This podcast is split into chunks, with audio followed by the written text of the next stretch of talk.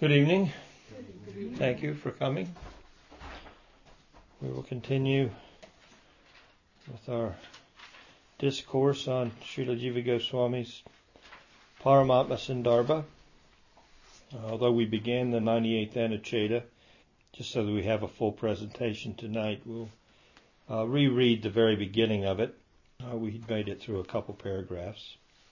Uh, Bhagavan behaves as if conditioned now we're in that part of the Paramatma Sandarbha where we're dealing with the impartiality of the Supreme in relationship to the material creation and what exactly is his intention in regards to the material act.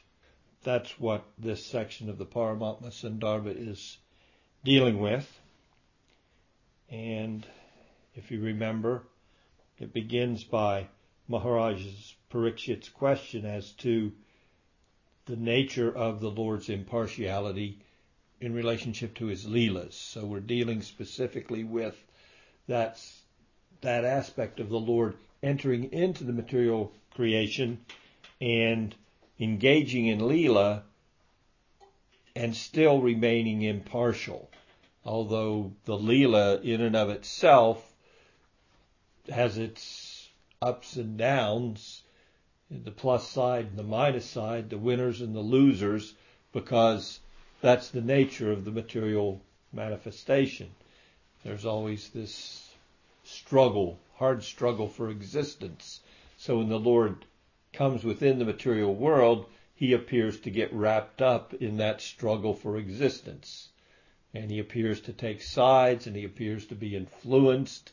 So how are we to understand the nature of his impartiality when we can observe his Leela, which appears to be conducted under the influence of the modes of material nature with all of the concomitant reactions of material nature, the winners, the losers, the upside, the downside, the beginning of life, the end of life, and on and on. I mean, it, uh, material nature is that one quarter energy of the supreme, wherein the primary takeaway from material from the material world is death. Unlike the spiritual world, where it's bliss and no fear. This is the place of fear and all auspiciousness. This is the place of everything turns out inauspicious even at the end. How are we to see this? So Bhagavan behaves as if conditioned, is the title for this specific Anuccheda. Now we're to that point where Sukadev Goswami is responding to that question of Maharaj Parikshit regarding the Lord's entrance and his his apparent partiality Thereafter, in keeping with the inferred meaning discussed in the commentaries of the two previous verses, Sri Suka begins answering the king's question. Although devoid, and now we have a quote from the seventh canto. Remember, this whole discourse begins at the first verse of this very of the seventh canto, wherein Maharaj Parikshit presented his question. Although devoid of the material gunas, unborn, unmanifest, and beyond Prakriti, Bhagavan enters into the gunas of his own Maya and assumes the role of oppressor and oppressed. Jiva Goswami comments as follows Because Bhagavan is beyond Prakriti, he is nirguna, devoid of the material gunas. Therefore, he is unborn, aja, meaning that he is eternally self existent. Nityasiddha. Consequently, he is also unmanifest avyakta, meaning that since he is devoid of a material body, senses, and so on, he cannot be revealed by anything or anyone else. This is to say that his body, etc., are self-luminous, swayam prakash. The idea is that he is thus free from attachment and hatred, which arise out of the material gunas. So some interesting things here Jiva's brought out. Uh, he's revealing himself in material nature, but he can't be revealed by us. Now, generally in material nature, we can explore sufficiently to to find out what's going on in whatever we want to explore. I mean, we have facilities, we have knowledge acquiring senses, and we can we can go out and we can find, you know, where's the bottom of the mountain, where's the top of the mountain, where are the streams, where are the brook, you know, where are the trees, where are the flower garden. You know, we can go out and we can explore. We could also Google it. Stay stay at home and explore. so we have ability with within our our current phenomenal existence to root out information, and we can go we can take it to a pretty a pretty extreme degree.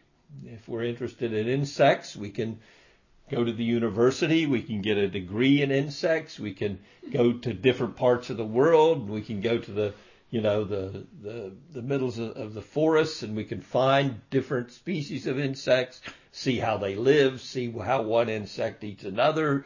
I mean, we can take them into our laboratory, we can kill them, we can take a knife, we can cut them open and see how they what makes them tick.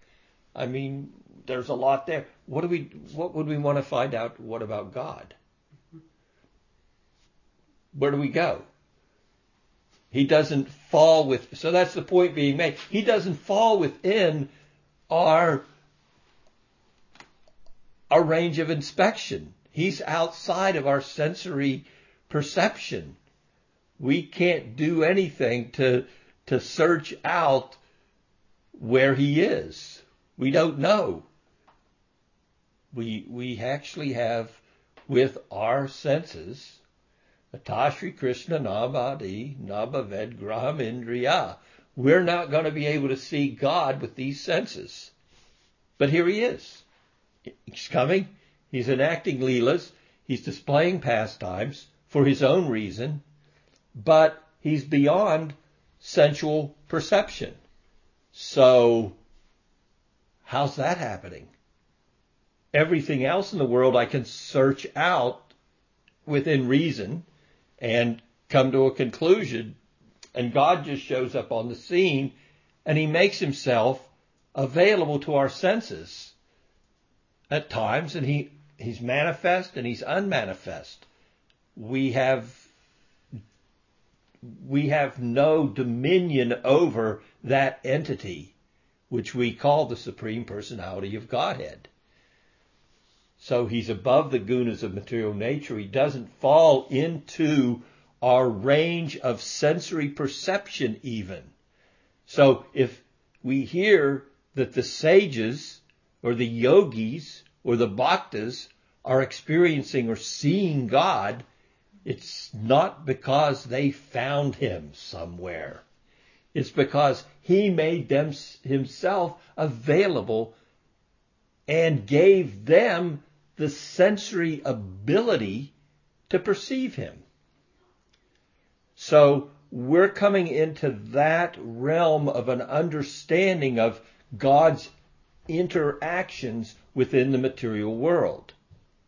And we're going to find out that when he executes his Leela, he has to empower every, he has to empower the living entities that with the ability, first of all, to perceive him and that he's having Leela and to themselves have enough power to even engage in any kind of an interaction with him. If he didn't do so, I mean, we, they be, would be overpowered to an extent by his very existence, by his very no, by the very nomenclature Bhagavan, we understand that he has unlimited wealth, strength, fame, beauty, knowledge, renunciation, and not to a degree that we could even measure it if we wanted to. we could never come to an end of any one of those six magnificent qualities which the sages hold forward, but those are just just the tip of the iceberg. If you were to go, he has unlimited potencies, unlimited opulences. We can basically say we can put them into six broad categories. Well, good for us. but really, there's just unlimited, unlimited opulences of the Supreme. So he cannot be revealed by anything or anyone or any any endeavor on on our part or anyone's part. I mean Brahma, who is trying to create the universe. Where did I come from? Where did this lotus come from? There has to be a source because that's our nature. We want to, we're, we're inquisitive. Once we come to the human form of life, it's like, well, what's going on? Where did I come from? How did I get here? Why am I like this? Why are you different than me? Why am I different than you? Why are you a female? Why am I a male? Why, why, why, why? I mean, we don't end with the whys. You know, the whys and the wherefore of everything about us is, is the inquisitiveness of our existence. Brahma wanted, wanted to know why. Why, why am I sitting here in the middle of nowhere on this flower I mean, imagine waking up to that existence. I want to know what's going on. So, what did he do? He explored. What did he find? Couldn't find anything. He couldn't, with his senses, and imagine this is Brahma. This is not, you know, just some typical, you know, Joe down the street like me, you, and me. You know, this is the creator of the universe. He had a lot of facility, big intelligence, many mystic opulences. He couldn't, couldn't, through all of his endeavors, come to his source. So the point being made here is when we look to the, this impartiality and this friendliness that that Maharaj Parikshit's inquiring about. He's impartial. He's the benefactor, friendly to everyone. He's the most beloved to everyone. Now, when we say this, he's the most beloved, what's that mean? Everyone loves God? Well, if it gets right down to it, if you look, yes, he's the most beloved of everyone. Because all of us have something we love. Ourself, where we come from. Our sense gratification, some aspect of the material energy. I mean, whatever, wherever we put our desire to enjoy or exploit or, or inquire or whatever is it we're about, wherever our heart is, whether it be towards material acquisition or towards towards whatever. It doesn't matter. What's the source of that? So when we say God's most beloved, we know he's beloved by his devotees in a particular way, which is love. But when we say he's beloved, like Maharaj Parikshit's saying, he's the most beloved, he's the friend of everyone, and he's he's equal to everyone. These were the three items he brought up in his question to, you know, Sukadev Goswami. Then we see this partiality. But how is he? How is he the most beloved? Well, he's every whatever you could want. He's the one that's providing it. So he is your most beloved, even if you're the atheist that only wants to be you know, the wealthiest man in the universe. Where's that coming from? It's coming from him. So he is the most beloved of every living entity. That it's an interesting way to look at this is this what this is what it means. And this is what it means to see equally that everyone is truly seeking God. What in, in one form or another, they either want him for himself, which is off the charts.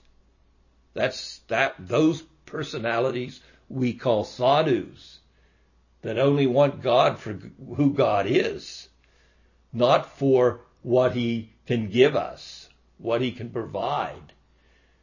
So generally our the approach to the supreme is we want part of what he's got.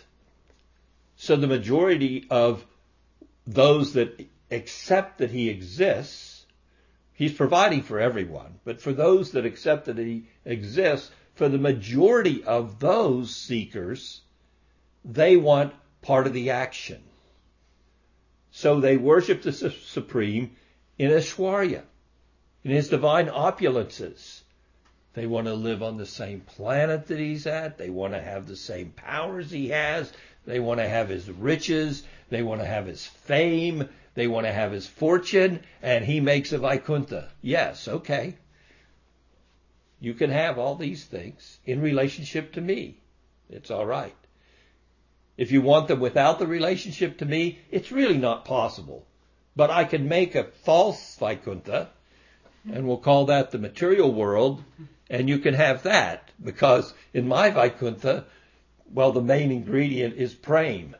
Everyone loves Krishna. Now some love him because what they can, because of, they love his majesty and his opulences. And some love him because he's the most lovable. So but everyone. He's he's the supreme lovable object. So that's one of the points that Parikshit was making in his inquiry. So he's coming and he's performing his pastimes. And what's this all about? How is this happening? And Sukadev's now answering, no, there is no partiality, although it appears when he performs Leela, he falls into the gunas like all the rest of us. And someone's, there's some winners and there's some losers. There's people that love him. There's people that hate him. There's people that he appears to take the side of. And there's the people that take the opposite side. I mean, look at the Bhagavatam quickly in your mind. Go through all the Leelas. Zip. And what do you see? All these involvements within what appears to be material nature. So, you know, somebody's tying him up, somebody's, I mean, all of them are in, everything that is involved there draws us in because it's, it's within our, the, our realm of conceivability. If he came and did things that were beyond our range of conceivability, we couldn't relate with him.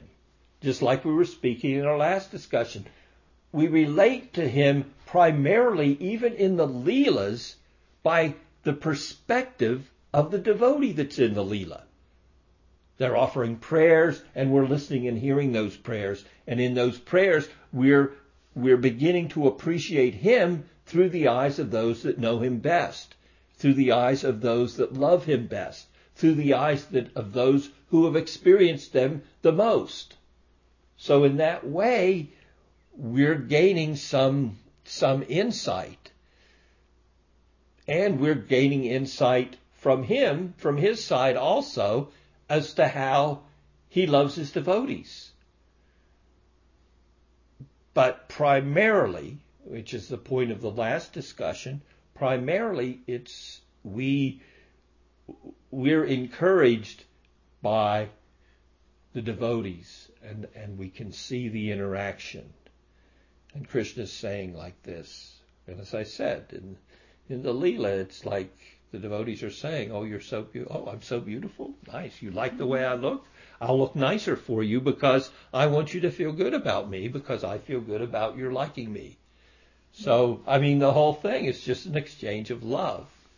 So this whole thing of Leela, now Jiva is really getting down and breaking apart this whole fantastic revelation that the whole creation itself is only done for the sake of exchanging love with the devotees and giving them an opportunity to refine their love to the highest degree.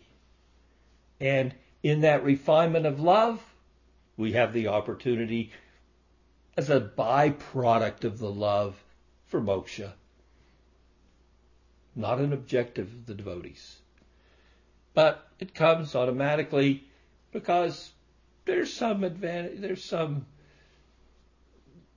full absorption in Krishna, whether it be in the material world or the spiritual world, does completely dissolve the influence of the external energy.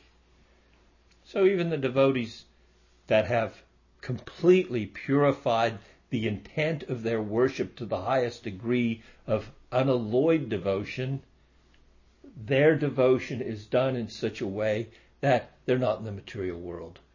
Even though they walk amongst us and we see them and they, you know, they, they, they're there and they give us some guidance, hopefully for the most part. There's a few bhajananandis, but mostly there's some outreach there. Gostyanandi. Still, they're still in ecstasy, but they're, they're out, their, their ecstasy is, is out, there's some outreach in it. And sometimes the inreach takes over and we're left sitting there saying, is he ever going to come back and finish the class? the kirtan took my guru away. I don't know if he's going to return tonight. uh, they keep this hidden for the most part. But don't be don't be amazed if you experience such things. Although he is, as above described, Bhagavan enters into, or in other words, takes support of the quality corresponding to his own Maya, which here refers to his compassion toward his devotees. So the quality that he takes support of specifically refers to the pure and powerful state of unalloyed being, Visuddha Sattva, which is of the nature of all entrancing play. Such is the case because Bhagavan is always manifest with his six divine opulences. Jiva continues. This description too is simply an indicator, meaning that it further entails the following circumstance.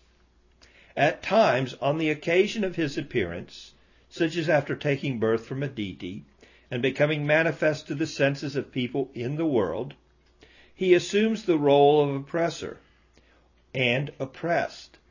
The Devas and Asuras are extremely insignificant beings who are unworthy even to stand in his line of vision. Well, that's God. I mean, who? It's simply mercy is the point that and here, actually, Jiva is going to take the, the definition of Maya and not use it in this typical form. In, the, in these, in the, as he explains the Lord's advent in Leela, he, his use of the word Maya is going to refer to this usage, mercy. So when he enters Maya, it's mercy. It's not the influence of Maya. But in order to produce allies to assist him and enemies to fight with him, he infuses a minute portion of his own power into both of them. And taking shelter of that power, he becomes both the oppressor and the oppressed. So it really looks like he's involved in material nature, but really he's, he's infused nature with his internal Swarup Shakti and he's infused both the suras and the asuras, and we see in the Leela of divine play that one side or the other, it, we can't always pick the winner looking at the Leela. Because it's Leela. It's a play. It's the, you know, so we don't know who's going to win when we start this, the, you know, when we enter into the Leela. It's like, well, I don't know what's going to happen here. Who's going to win, Yasoda or Krishna? You know, is Krishna going to run away and keep eating butter and feeding the monkeys, or is Yasoda really going to be able to tie him up? She doesn't look like she's doing very well here. She's losing here, you know.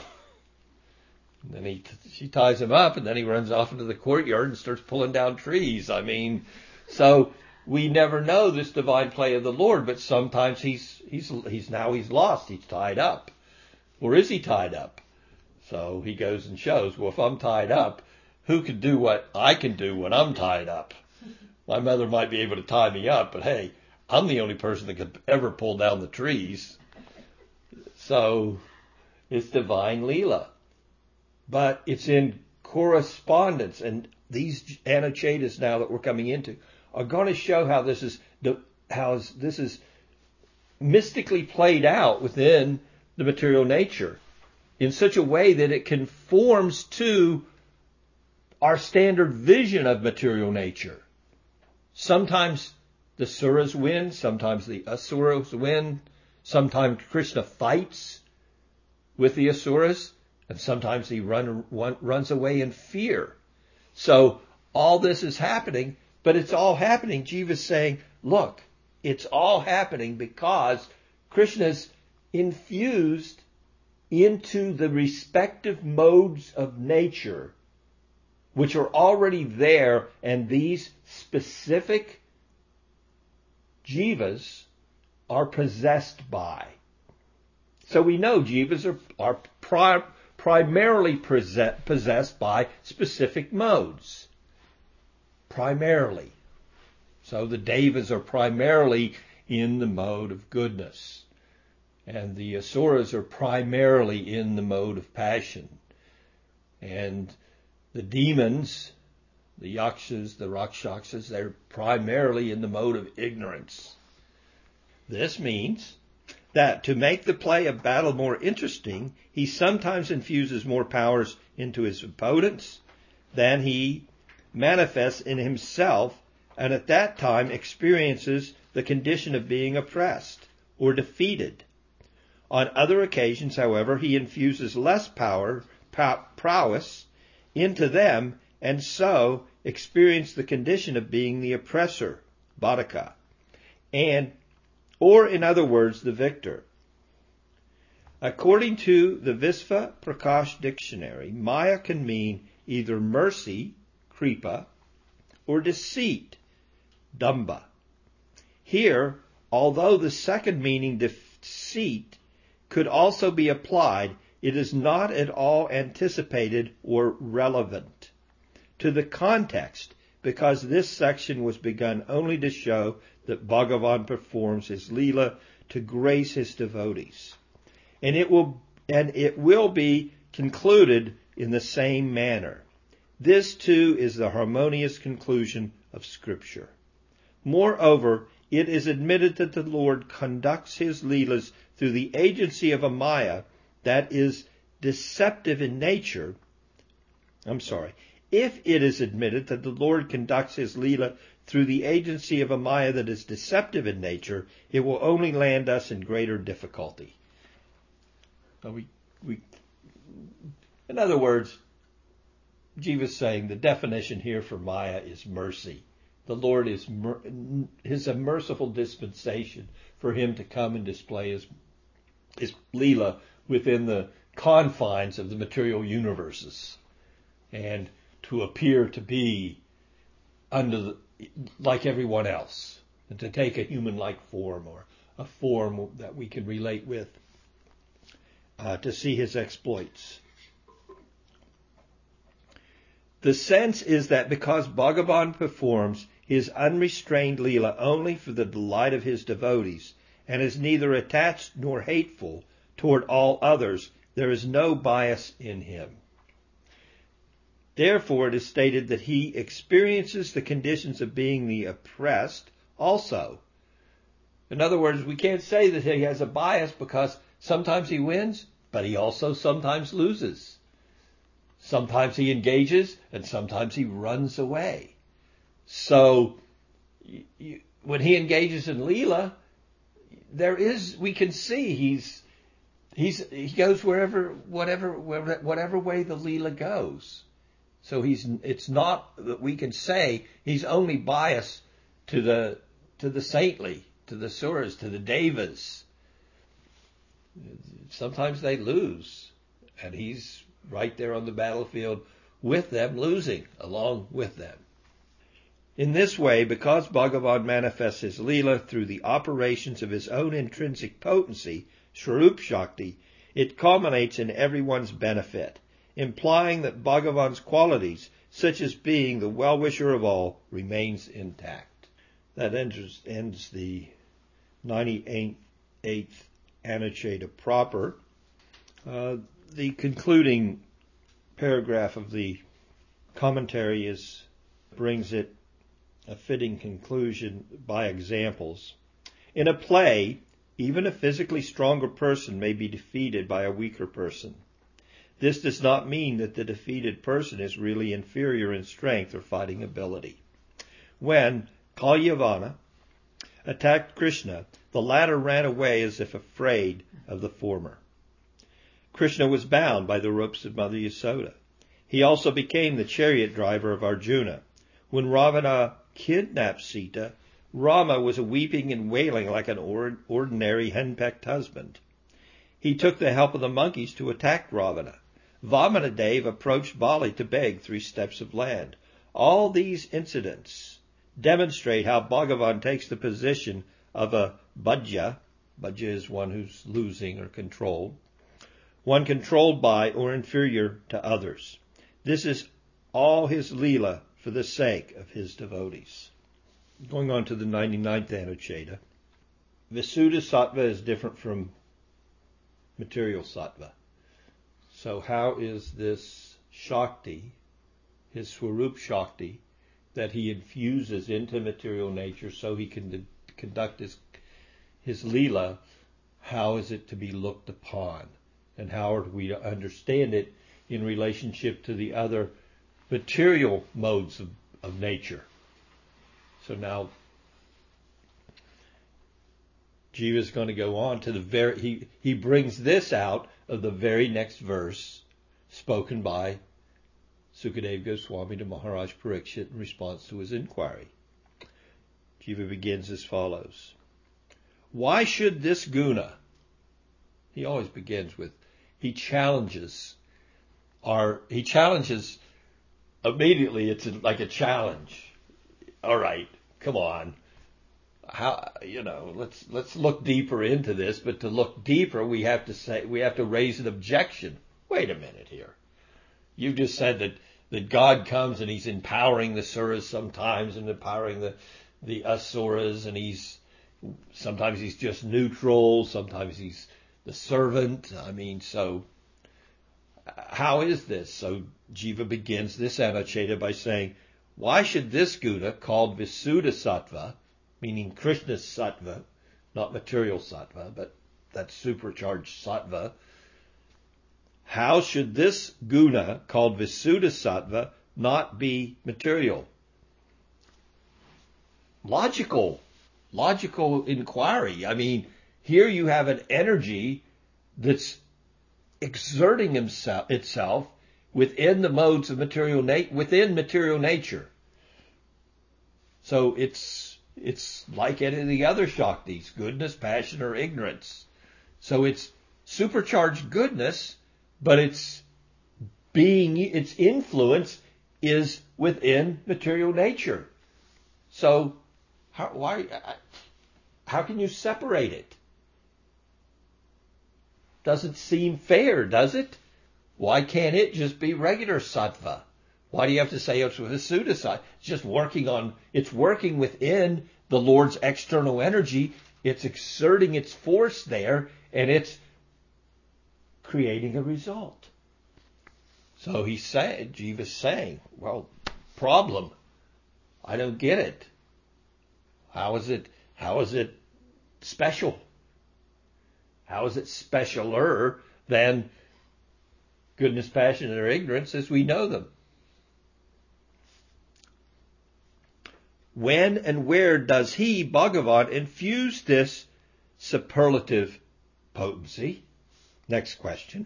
And how is it that, by the influence of his Visuddhisattva, the defect of the disablement of the results of performed karma, kritahani, and the enablement of the results of unperformed karma, does not accrue. Anticipating all these doubts, Sri Suka speaks the next two verses. All right. We were. Jiva Goswami was asking this question, but is Parikshit asking this? This is Jiva. This is the opening of the Anuccheda.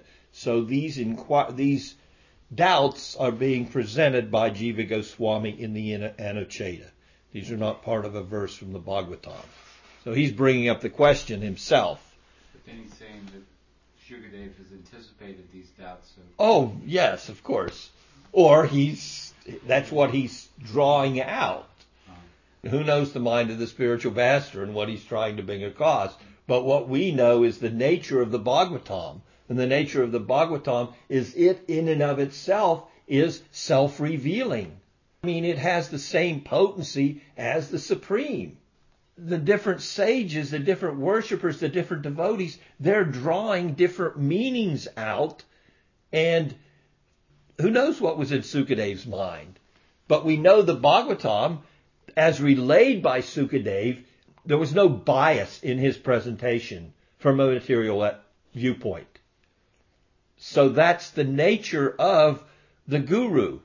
He has no material bias. He does, he doesn't have an agenda he doesn't want any of these material designations. He wants to, to nurture spiritual inquiry on the part of the student. But the Bhagavatam itself is, it's a literary incarnation of, of the Supreme. And the Supreme, yeyatam prapadyante, as, as the inquiry is coming, then the response is coming. And Krishna, acting as supreme book incarnate guru, is responding to different inquiries according to the mind of the inquisitor. You can't really put Bhagavatam in a corner and say, this is a specific meaning. No, these verses have unlimited meanings. So this is what Jiva is saying. I'm seeing that, that this response from Sukadev Goswami is addressing these questions that I'm putting forward here. But the Bhagavatam is just answering his inquiries. And he's drawing out those meanings, and those meanings are nurturing his spiritual understanding and facilitating further, a further tasting of rasa between himself and the book Bhagavat. It's dynamic. It's a dynamic thing, the, the Bhagavatam. So we can't really put it in a corner and say, who said, you know, who, it's just like when the spiritual master, if he comes, he gives, he speaks to an audience, but he speaks to what? They're half of the involvement. Their inquiry is prompting his responses to their, their sincerity of heart, their, their interest. The deeper and the more profound their interest, the deeper and more profound his responses are going to be. He has no agenda. He's simply a transparent via media, just like the Bhagavatam is a transparent via media. But they're not a static via media. They are as dynamic as the Supreme Himself. This one question, we'll just touch on this, and then we'll continue in the next discourse, because it could be a little confusing. And how is it that, by the influence of Visuddhisattva, which would be the Swarup Shakti, the defect of, so we say, how is it that the defect of this disablement of the results of performed karma and the enablement of the results of unperformed karma does not accrue? how are you adding the ingredient of the Swarup Shakti in the form of Visuddha Sattva, purified goodness, into the material mix and not gumming up the works of karma? Is basically the question. How is that happening? How is it that this is going on seamlessly and the results that the devas should receive in relation to their actions within the material world and the results that the asuras should receive from their actions are not being thrown in a tailspin by the interaction of the Lord's Visuddha Sattva when he engages in Leela within the material realm. It certainly looks like when you bring God in the picture, everything, the, the waves should part. You should be able to walk, you know, through the sea. Or you should be able to rock on, walk on rocks to the, to the island. Mm-hmm. And you can. But how's that happening and not interfering with what is it? The disablement of the results of performed karma. They're not being disabled. Perform, the results of performed karma are not being disabled, is what it's saying. So your karma's still going on. The karma is still going on of the, of the other participants. And the enablement of the results of unperformed karma.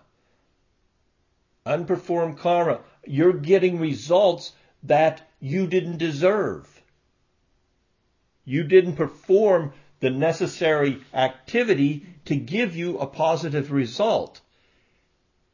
So how is it that those things are not thrown out of whack when you add this other internal potency and in, in because of the, the Lord's advent and engagement in Leela within the modes of material nature? It does not accrue. The defect of those two things does not accrue. Karma is not disabled and the results, good results of good karma are, are not disabled. They're kept intact mystically, even during the Lord's Leela. Anticipating all these doubts, Sri Suka speaks the next two verses. The first verse we'll read and we will conclude with Sattva, Rajas, and Tamas are the qualities of Prakriti and not of the self. Their decline or growth, O king, does not occur simultaneously. Their decline in birth does not occur simultaneously.